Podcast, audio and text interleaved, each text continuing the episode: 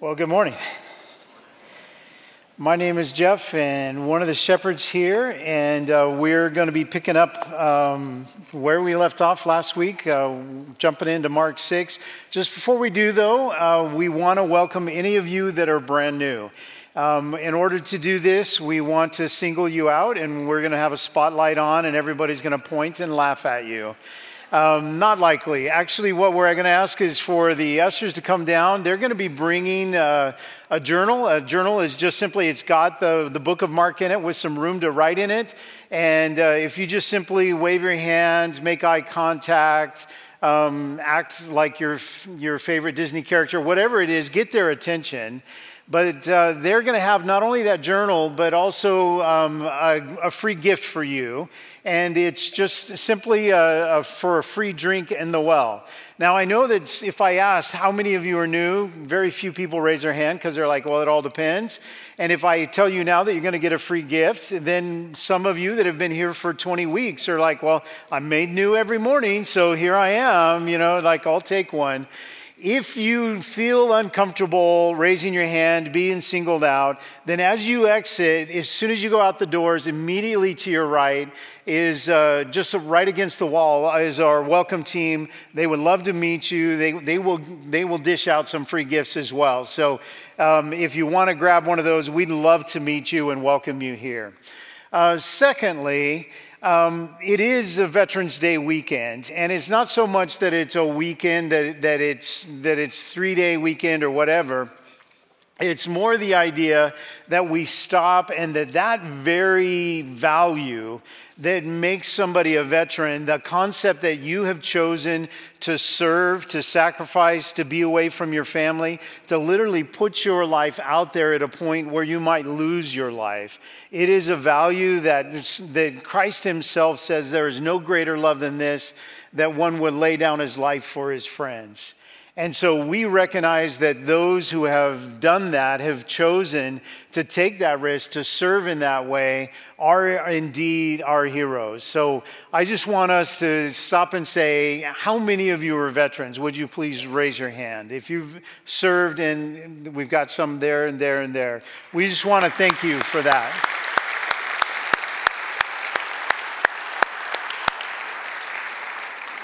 One of my favorite quotes from Will Rogers is that we can't all be heroes. Some of us has to stand on the curb and clap as they go by. And so thank you for letting us just celebrate you and just our gratefulness for you.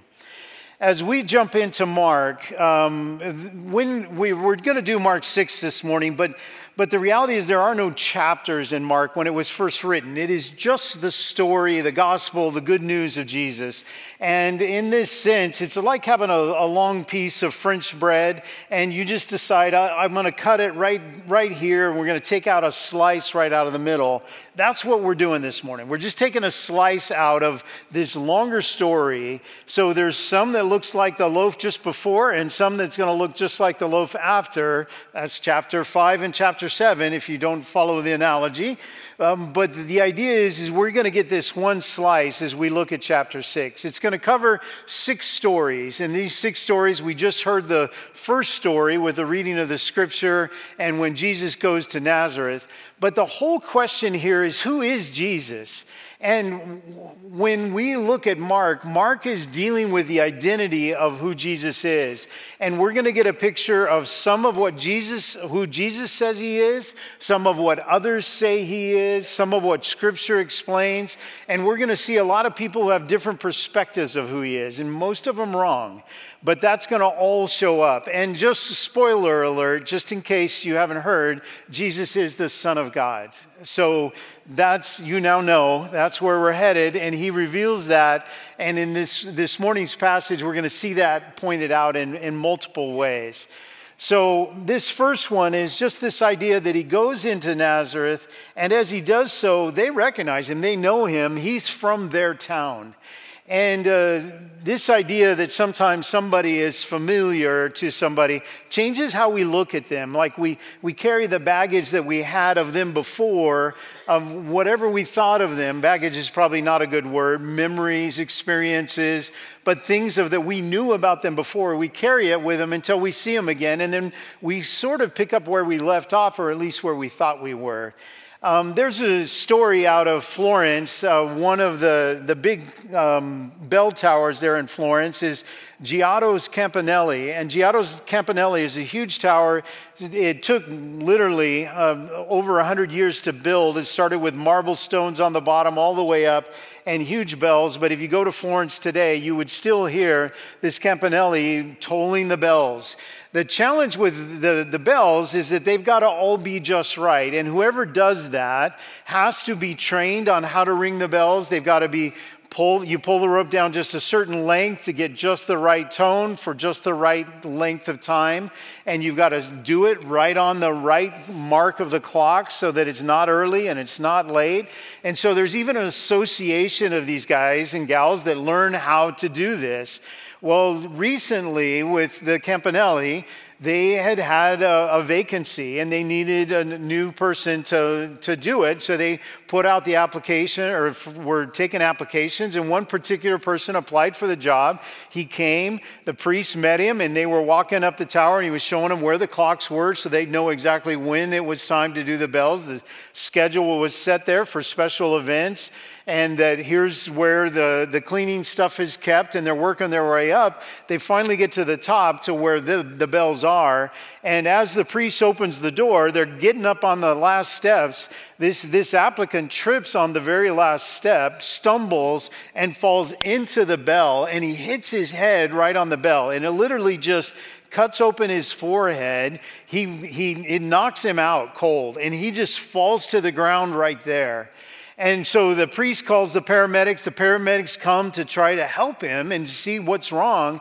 And they look at him. He's unconscious. And as he's laying there, the paramedic looks up at the priest and he says, "Do you even know his name?" And he says, "No, but his face sure rings a bell." You're welcome. You're welcome. I know that's worth the price of admission right there, right? But it's not done there, because obviously at this point the guy comes to, and as he kind of shakes it off, he turns around and the priest goes, "Oh, I'm so glad. For a moment there, I thought you were a dead ringer." All right, I'll move on. That's it. I'm done. Here's the thing, though. We recognize people.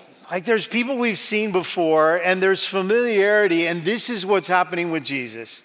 As he comes into Nazareth, he comes into his hometown, and they're looking at him and going, "We know you, we've seen you, you are the carpenter, you are the son of Mary, you are the brother of Joseph and Judas and James." And so they go through it and they're like, "We know you." Here's the point, here's the picture. As we start to go through these stories, what we're going to find is that we're going to have part of Jesus revealed, and then we're going to get a picture of how other people see Jesus and what they think of him.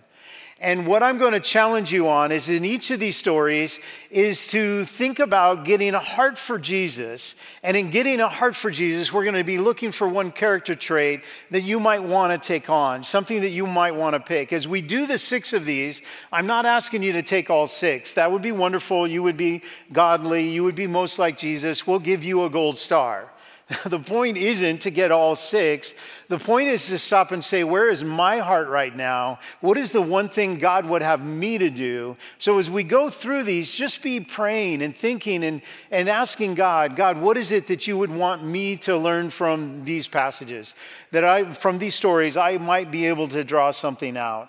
In this particular case, right off the bat, the thing that happens in this passage is that as he comes into his hometown on the Sabbath, he's teaching, and they are astonished. And they say, "Where did this man get these things? What is this? What is the wisdom given to him? How are such mighty works done by his hands? Is not this the carpenter, the son of Mary, the brother of James and Joseph and Judas and Simon? Is not his sisters here with us?"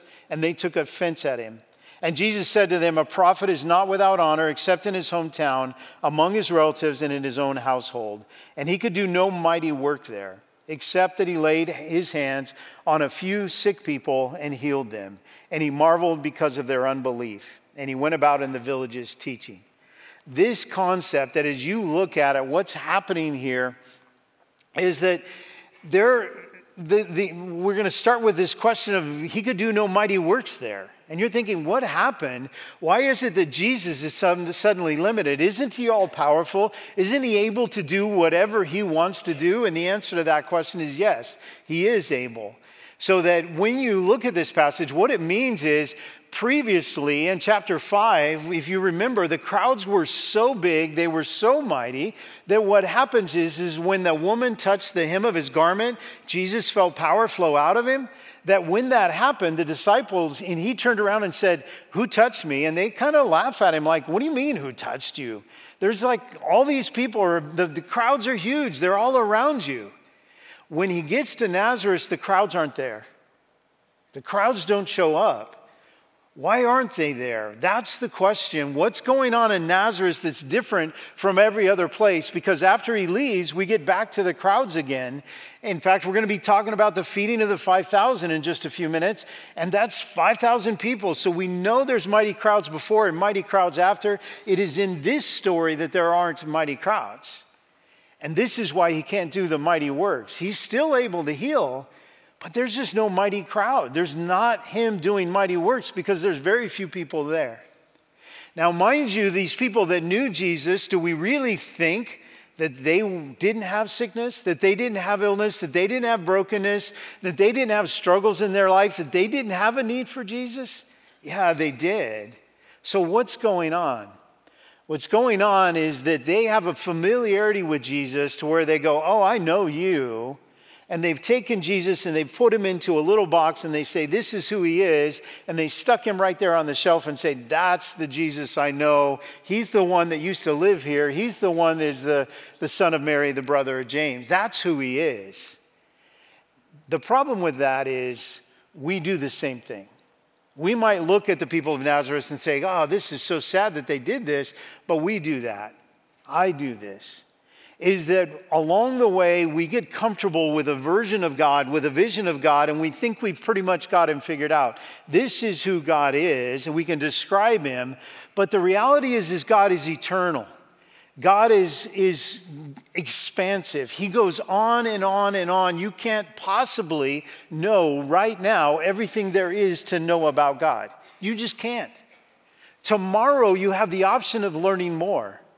And the next day more. And the next day more. In fact, all of eternity, we are given eternity because it'll take that long to fully discover the magnitude and the glory of God.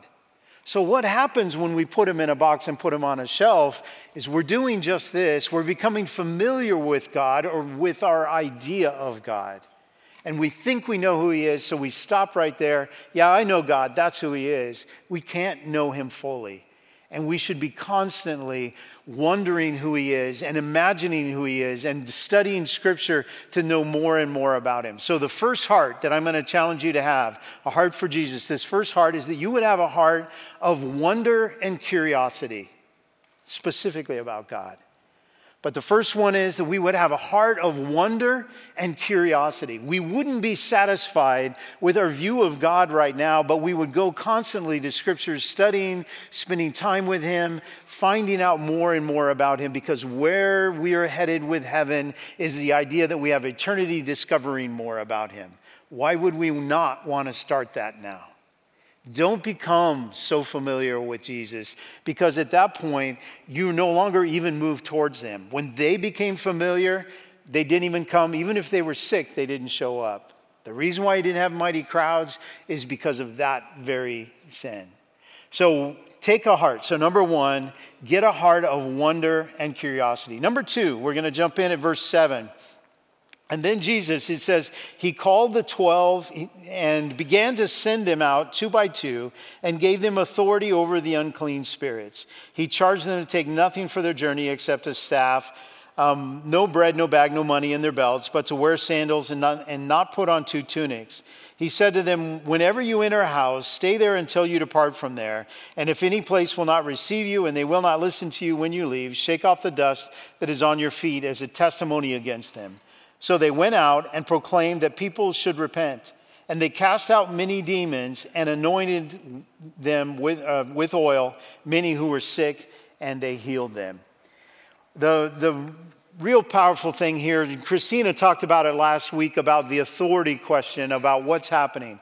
This is Christ revealing a little bit more about himself. He's sending out the disciples, so we hear a little bit more about the disciples. But what he does when he gives this authority is an important thing to understand. Elsewhere in Scripture, it says that God made man a little lower than the angels. So you have God who made both man and angels. So we have a hierarchy here, but you have God, you have angels, and you have man. God made man a little lower than the angels. So man's down here, angels are here, they have a higher authority, but there is God who made both, who has the greatest authority. When Jesus does this and gives authority to the disciples, to man, to have authority over the demons, that clearly portrays who he is. It states that he is God. And he has that authority. And then with that authority, not only does he call them, he sends them. And we've talked about this before, but that whole idea of when you live your life with a sense of sentness, that God has sent you, you have purpose in your life. The question is whether you do anything with that. Just having purpose doesn't mean you accomplish anything unless with your sentness, you also carry a witness. It's the idea that you go. This is the cool thing that the disciples did, is they don't fully understand who Jesus is, but they understand he has authority, and they act on that authority that when God sends them, when Jesus sends them, they go. And when they go, God uses them. They might look at it and say, I can't do this. I'm overwhelmed by this. This is me. This is who I am, and I can't do these things. Well, if you think of Moses, remember that story of Moses when he runs into the burning bush? He'd killed an Egyptian. He had to go away for a while. He's out in wandering in the wilderness as a shepherd. And then one day God's calling him back with a purpose. And as he calls him to the burning bush. His voice comes out of the burning bush. And at that point, God stops and says, take off your sandals for you are on holy ground. And Moses says, I can do that. And he kicks off his shoes. And then God says to Moses, now I want you to go back to Egypt and tell Pharaoh to let all of my people go.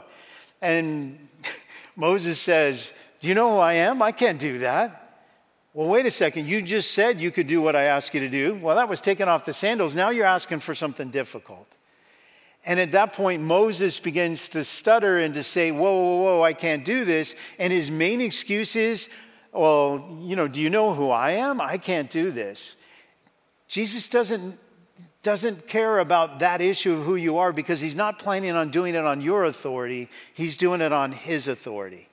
And this question about obedience, and this is the second one, have a heart of obedience, that idea of having a heart of obedience is one that stops and says, God might be asking me to do something difficult, to do something hard. He may be pulling me in a direction, and I hear his voice. I know he's asking me to do it, but I keep coming up with excuses. I keep coming up with reasons. I keep trying to tell him who I am and why that's not a good idea.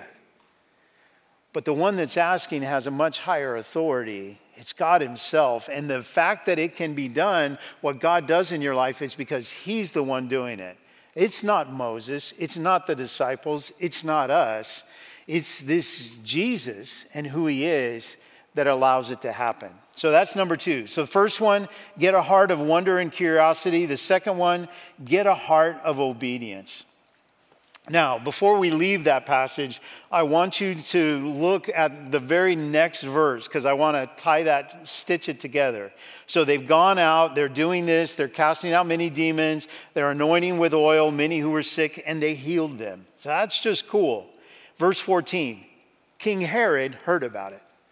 I love that little part. King Herod heard about it. That what they're doing, here's the king over this whole region. This king hears about what the disciples are doing. This is one of the dreams for our church, is that we would be faithful. When God calls us, we would have hearts of obedience. And by what we're doing, because God calls us out, that this community would hear about it. Darren talks all the time about that we are here to reveal Christ, that Christ would be revealed to us, Christ would be revealed in us, and Christ would be revealed by us. That how we live our lives would actually be a testimony to our neighbors, to our friends, to our coworkers, to our families, that Christ would be revealed by us because we were obedient. So here in this story, it just stops and says, and Herod heard about it. I love that. And that's that. But then we jump into number 3, the third story. This is the story of Herod and John the Baptist. And if you know the story, Herod is, again, another spoiler alert, John the Baptist is about to be beheaded. We're not going to go into the entire story and teach everything that's in it. It's a longer story. And what I would encourage you to do with all of Mark as we're going through it is take time throughout the week and go, you know what, I'm going to read that story more, and I'm going to study that, and I'm going to try to draw more out of that scripture, because there's some really interesting things happening there. But for now, we're going to look at it at that high level about the identity of who Jesus is. That's the question. Who he is, what he reveals about himself, and what others think he is. So this is where this one goes right off the bat. King Herod heard of it, for Jesus' name had become known. Some said John the Baptist had been raised from the dead. That is why these miraculous powers are at work in him.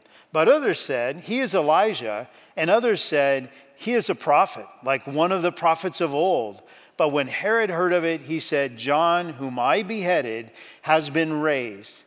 For it was Herod who had sent and seized John and bound him in prison for the sake of Herodias, his brother Philip's wife, because he had married her. He takes his brother's wife. Now, we're not going to go into the rest of the story. Spoiler alert, John gets beheaded. That's all happening in this story. But now that he hears about what the disciples are doing, he's thinking, this is coming from somebody powerful. I wonder if John has risen from the dead, and that's who Jesus is. Well, the answer is somebody else thinks it's Elijah, somebody else thinks it's a prophet of old, but the reality is it's none of the three, right? Jesus is the Messiah, he's the Son of God, and nobody's guessing that. So when we look at this passage, it's an interesting thing, and this one's different than all the rest. So when we look at the stories before and the stories after, they're all about Jesus engaging with the people in the story. Jesus doesn't show up in this story. This is a story about Herod, about his wife, his brother's wife, about John the Baptist. There's all kinds of other things going on. And we've talked about Markan sandwiches, that where Mark uses this literary tool where he'll highlight a point, but he'll have something that happens just before and then something that concludes after, but there's something right in the middle. This is one of these stories. This is a story where the disciples are sent out, and then we get the story of Herod, and then immediately after, then we get the story of the disciples coming back. So they're sent out, they come back, right in the middle is this story. So what is it about this story? And it all centers around Herod and the fact that living his life, he had surrounded himself with pleasure, he had surrounded himself with all the things that would distract him, and he was distracted. He was deluded.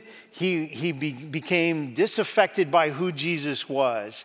And so his life started to get distorted by everything that's happening to him. So when this whole thing is he hears about what Jesus is doing, but he doesn't go to meet Jesus. He doesn't even ask Jesus to come to him. He doesn't really care. He actually misinterprets who Jesus might be and thinks it's John the Baptist. And he's afraid of that. But all of that, when we look at Herod, is a striking story. And I'm going to put it to you this way, that what happens with this is Herod, his full name is Herod Antipas. And Herod Antipas is the son of Herod the Great. So if you remember, when Jesus is born, Herod the Great hears from the wise men that the Messiah is about to be born. The King of the Jews is about to be born. So Herod the Great puts to death all those babies that are in the age range that the wise men are saying the king is born, and he's going to be in this range. So King Herod kills everybody, all those babies. And that that moment in time, that is Herod Antipas's father. Herod Antipas is already alive. In fact, Herod the Great dies in 4 years after Jesus is born. And so Herod Antipas takes over. So we already know he's an adult or at least a young man by the time the wise men show up. Here's my point. This man probably met the wise men. The wise men at least were in his palace, in his house. His dad knew the wise men. He had heard from the wise men because this is a major moment in history where all these babies are killed. He knows about the wise men. He has John the Baptist, the messenger that has been proclaimed throughout all of Scripture. He has that messenger in his palace. He's holding him prisoner. And his prime palace that he used is a place called Sepphoris. And Sepphoris is just not even quite 4 miles from Nazareth where Jesus grew up. And the time that it was built was when Jesus was a carpenter and his dad was a carpenter. And Jesus and his dad would have walked the 3 miles up to the palace. Jesus built Herod's palace. Do you understand what's happening with this guy? The wise men that proclaim it, John the Baptist, the messenger, Jesus himself builds the palace, and he misses it all. He misses Jesus entirely. This is crazy. The craziness that comes with this one, I will just encourage you to have a heart that is attentive, a heart that is looking for the signs that Jesus is nearby.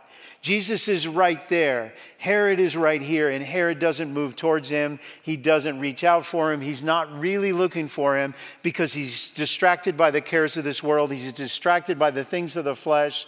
When it describes what he does, when he ends up making the promise to give John the Baptist's head, he is having his own daughter dance seductively in front of other people. Who does that? Herod Antipas.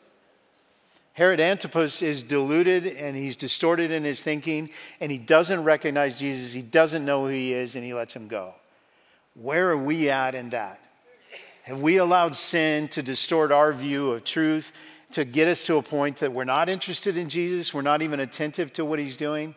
Or maybe, just maybe, if we have even a hint of God being nearby, we would notice it and we would desire to move towards it.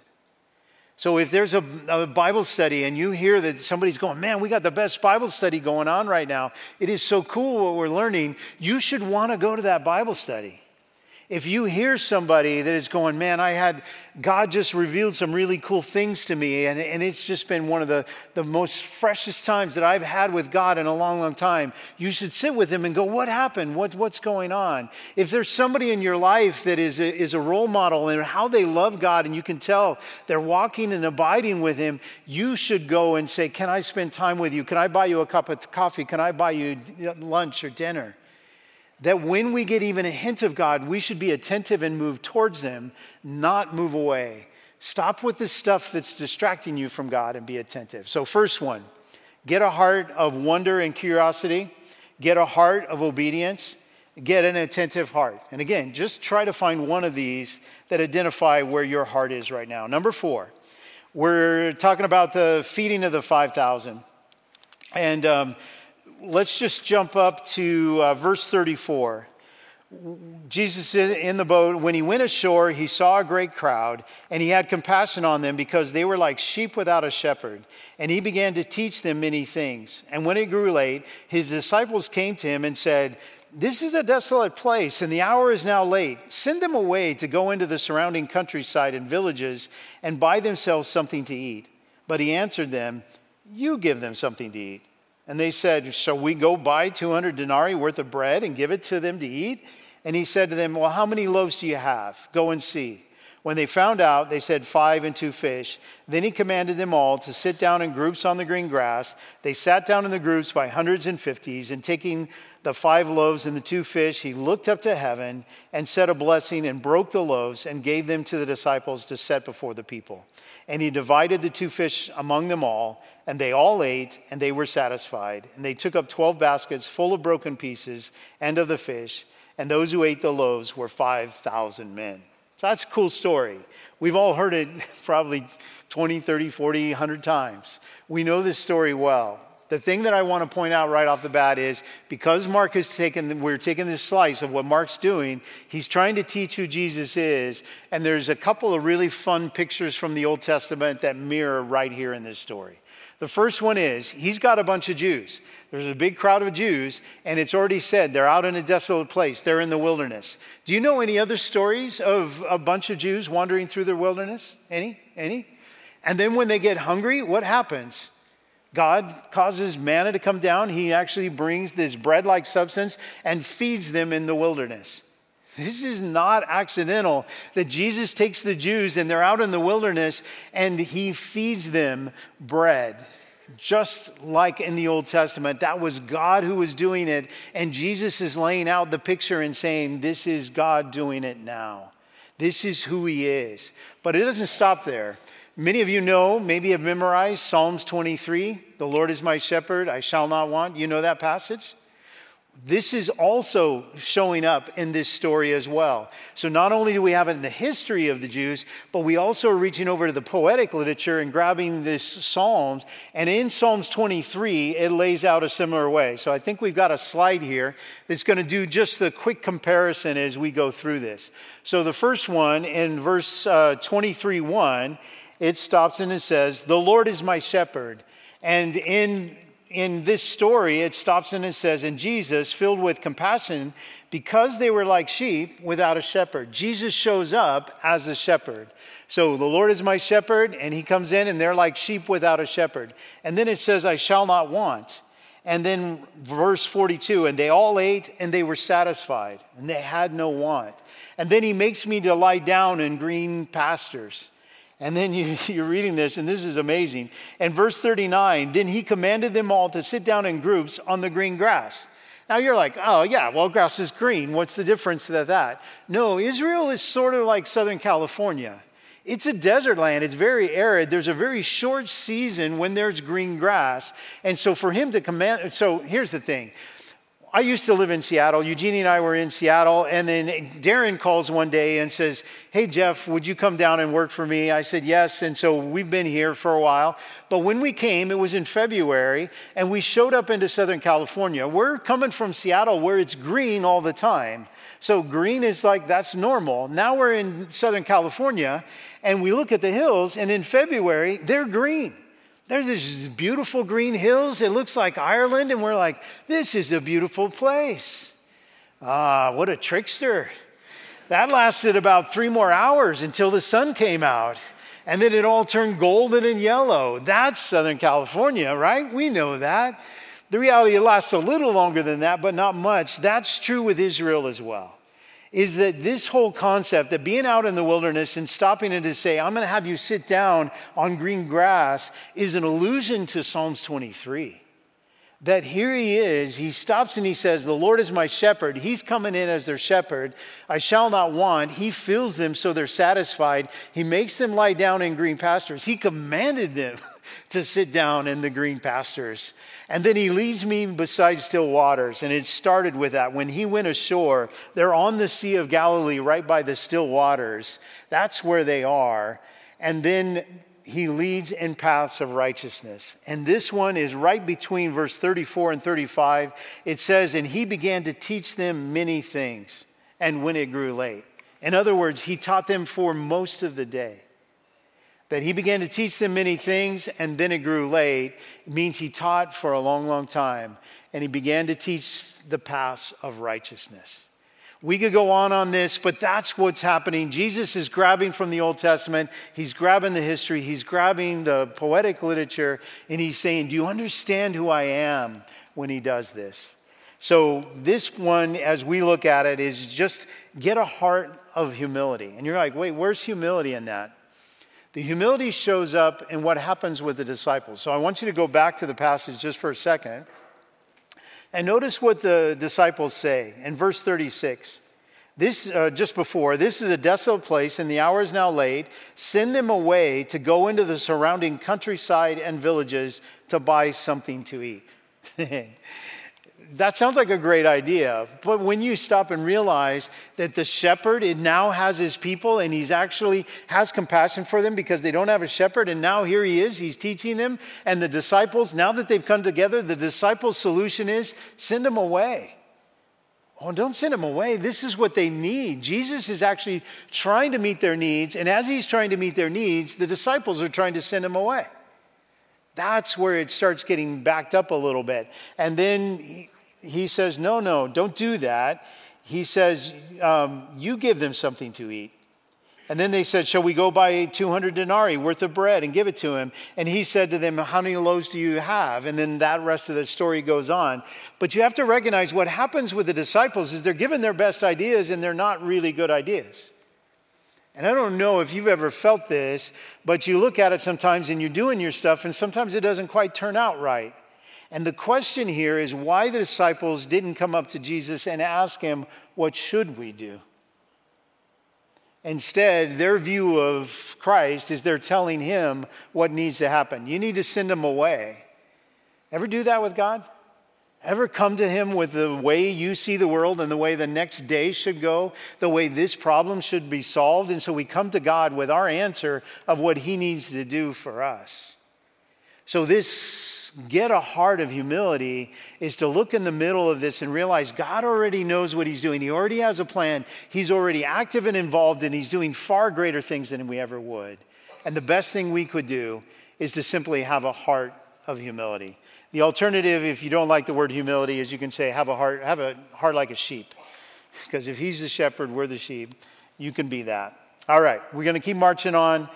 Number 5, the fifth heart. So recap, get a heart of wonder and curiosity, get a heart of obedience, get an attentive heart, get a heart of humility.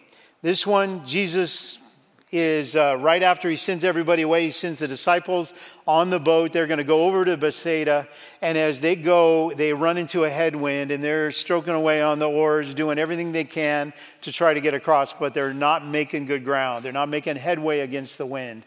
Jesus has gone up onto the mountain to pray, and it says that he can see them. When Eugenie and I had a chance to go to Israel, we were able to go to the area that they think the feeding of the 5,000 was, and there's a mountain right there, and we walked up on top of that mountain, and it's Mount Arbel, and from Mount Arbel, you literally can look out over the Sea of Galilee. And the thing that struck me more than anything else, knowing this story, and I remember thinking it up there, was I remembered when he saw them out on the lake, that I looked at it and went, he totally could see them. They're right there. The lake is not that big. The Sea of Galilee is more of a lake, not a sea. And as he's looking, he can see them. He can see them struggling at the oars. He can see them straining. He can see them not making headway. He can see the challenges they're having. And this picture became all clear to me that when it says that Jesus saw them, he knew what they were facing, and he continued to pray and eventually came to them and helped. But I don't know how many of you have been in a storm or in a storm right now where things are difficult and you're trying to tell God what you want him to do. But in the middle of it, this idea for me to just know that he's aware. I don't need him to answer everything. If he's got a plan for what's going on in my life, I don't need it to all go away, but I do find comfort in knowing that he's fully aware, that he's watching, that he sees me, that he knows what I'm facing right now. And that is true for each of us, that our ability to stop and say, God, I am so glad that you can see me, that you know I'm going through it. And then Jesus comes and walks on water, and he comes by. And there's another little part of how he reveals who he is in this, and I'm going to read it, verse 46. He saw that they were making headway painfully, for the wind was against them, and about the fourth watch of the night he came to them, walking on the sea. He meant to pass them by, but when they saw him walking on the sea, they thought it was a ghost and cried out, for they all saw him, were terrified, but immediately spoke to him and said, take heart, it is I, do not be afraid. There's two things that happen in this passage right there. The first one, you probably have a question mark. What do you mean he meant to pass them by? What is that? Here they are, they're having a hard time in the boat, and what's Jesus? He's just gonna, I'm just gonna pass by. So they're out there rowing along, and as they're going along, straining away at the oars, Jesus is like, hey guys, keep it up. We're almost there. And then he just keeps on walking. And then you almost wonder, you know, like, could he have gone another way and they would have never seen him? Or did he need to be seen? The reason why he walked right by them was because he wanted to be seen. He wanted them to see him. And you can even imagine he might have walked a couple times by, like they're not looking, their heads are down, I just got to keep going.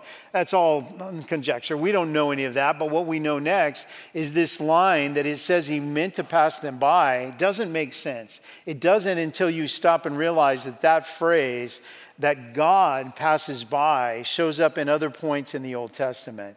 That Moses, when he wanted to see God's glory, God literally uses this phrase, you stay in the cleft of the rock so that when I pass by, then you can't see my face or you'll die, but you'll be able to see part of my glory. But God passed by. And then the same thing with Elijah. After the fire comes down, when Elijah calls down fire from heaven, he goes and he hides out in a cave for a while, and God comes and interacts to refresh him. And in that part, it says that the glory of God passed by. And this is a phrase that Jesus is doing right here. He meant to pass by. What that means is he meant to show his glory. And if you don't think that that's right, if you think that's a stretch, understand that what they're looking at is there's a man walking on water. That's unnatural. This is incredible. That's exactly what Jesus is trying to reveal to them. I am incredible. I am God himself. I have power over all of nature. I have power over the spiritual realm. I am God. He meant to pass by. He meant to show them that glory, and they are stunned, they're shocked, they're frightened. One of the translations literally says they screamed, just screamed out because they saw and didn't know what to do with that. So this one is what happens next. When we talk about getting a heart, I want you to see what happens next. So he's going along, they cry out, and he says, "Take heart, it is I." And what he's using there in the Greek is the word I am. That when God uses that term to define himself, it is I am. Do not be afraid. And he got into the boat with them and the wind ceased. So as silly as that is, it's the idea, the cliche is get him in your boat. Get him in your boat. Don't be afraid of him out there, of what he might do. Put him in the boat with you, because that's when you have the best scenario ever. That the creator of the world, the savior, your Lord, your shepherd is in the boat with you. That's what you want more than anything else. If you're facing something scary, if you're facing something terrifying, having Jesus next to you in the boat is the thing that brings you peace. So the fifth one is get a heart of peace. Get a heart of peace. And the way to do that is get Jesus in your boat. Get him in your life. Have him next to you. That's where Jesus belongs. So cool things that point out who Jesus is. Cool things that are happening there throughout Scripture. Last one. This very last passage. When they had crossed over, this is verse 53. So they got back, so he's in the boat, they finally get to land, they don't make it to Bethsaida, they end up at Gennesaret, but as they are in Gennesaret and they moor to the shore, when they got out of the boat, the people immediately recognized him and ran. And they ran about the whole region and began to bring the sick people on their beds to wherever they heard he was. I love this. We start with people that recognize Jesus and we finish with people who recognize Jesus. The beginning one was where we tried to put God in a box, and then there was no draw to even seek God out for what he might be able to do in their life. The second one is where they recognize him, and the first thing they do is they run to the people they know who are hurting and broken and suffering. They go to their friends, they go to their family, they go to the people that are suffering, and they grab them, and it says they carried their beds to Jesus. That what's happening is when they see Jesus as he is, they know what he's capable of doing. They know that he can heal. They know that he can save them. And so they go and bring others to Jesus. This should be a litmus test for all of us. If we think we've got a clear picture of who God is, the question is, how many people are you bringing to Jesus? How many people are you inviting to church? How many people are you just in your prayer time lifting up to Jesus and going, my heart hurts, Jesus, I want to bring these people to you? Are you concerned about others? Knowing who Jesus is, that he can help those people you care about, do you bring them together? That's what happens in this story. It's a beautiful picture of what happens when we start to recognize who Jesus is. And so this last one is get a heart that knows him. When you know Jesus, you begin to act different. What we believe about God affects our actions. It affects what we do. What we believe about God affects our obedience. It affects how we treat others. And so what we believe about God affects others. So then get to know God. Get a heart that knows him. Get a heart of wonder and curiosity. Get a heart of obedience. Get an attentive heart. Get a heart of humility. Get a heart of peace. Get a heart that knows God. And if you're going to pick one that is God's using to speak to your heart and do that thing. I want to read... just something that I wrote. The bottom line is when I study a passage, oftentimes there's other things stirring in me. And so I tend to write things that are sort of like poetry, but not, I don't know what you call it. You're stuck, you're going to have to listen to it. So here we go. Who Jesus is matters. Even who you think Jesus is matters. But the idea that Jesus thinks of you matters most. He thought of you before there even was a you who could even think. Before the foundations of the earth, you were on his mind. You may have no idea who Jesus is, but he knows who you are, and that matters. And just because he thought you into existence, not just because he thought you into existence, though you are his idea, not just because you are alive, even how you breathe, his idea, but that a holy, righteous, eternal God desires a relationship with a sinful, broken human, that's the idea where his thinking of you matters most. He is known for his healing. He's known for his sermons. He is known for his friendship with beggars and sinners. And even after 2,000 years since he physically walked this earth, he is still known. The question is whether you know him. Of course he would feed the 5,000. Why wouldn't he? He would bring down bread from heaven like manna. It's almost like he had seen that done before. He fed them, he taught them, and they thought, he's a good teacher. But he's so much more than that. Some thought he was a powerful healer. He put on a good show. But this wasn't a trick. You just ask the leper, ask the blind, ask the sick. Then he goes and walks on water. He calms the waves. He commands the winds. Who can do that? Only the one who has authority over the physical laws of nature, over all of creation, the same one who has authority over the spiritual laws too. He saw that they were struggling against the wind and he came to them. And the one who walks on water gets into their boat. And from the beginning of time, this is a God who has always moved towards us. In the garden, after Adam and Eve had sinned, it was God who came and found them. It was God who clothed them. Even when we turn our back on him, even when we walk away, God still chooses to send his son. And he is here today. Father, Son, and Holy Spirit, all already thinking of you. Who you think of Jesus matters. But for all eternity, it will always be the idea that Jesus thought of you first that matters most. And I wonder if you think of him. And I wonder if you know him. And I wonder if you run to him, because in the end, that matters. Let's pray. Lord, I just thank you. I thank you for who you are. I thank you that you thought of us, that you created us. And I thank you that even in our brokenness, you were already moving towards us to help us in our storms. But Lord, as we pray even today of some people don't fully understand who you are. I don't.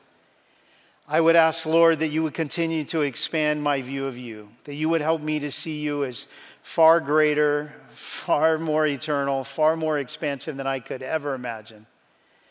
And Lord, that ultimately that I would have a heart of peace, a heart of humility, but a heart that would long to know you. Lord, allow us to see more of you, to have more of you in our life, that we might be ones that run to get the others, to share you with others, that they may too get to know you. And we ask these things in your name. Amen.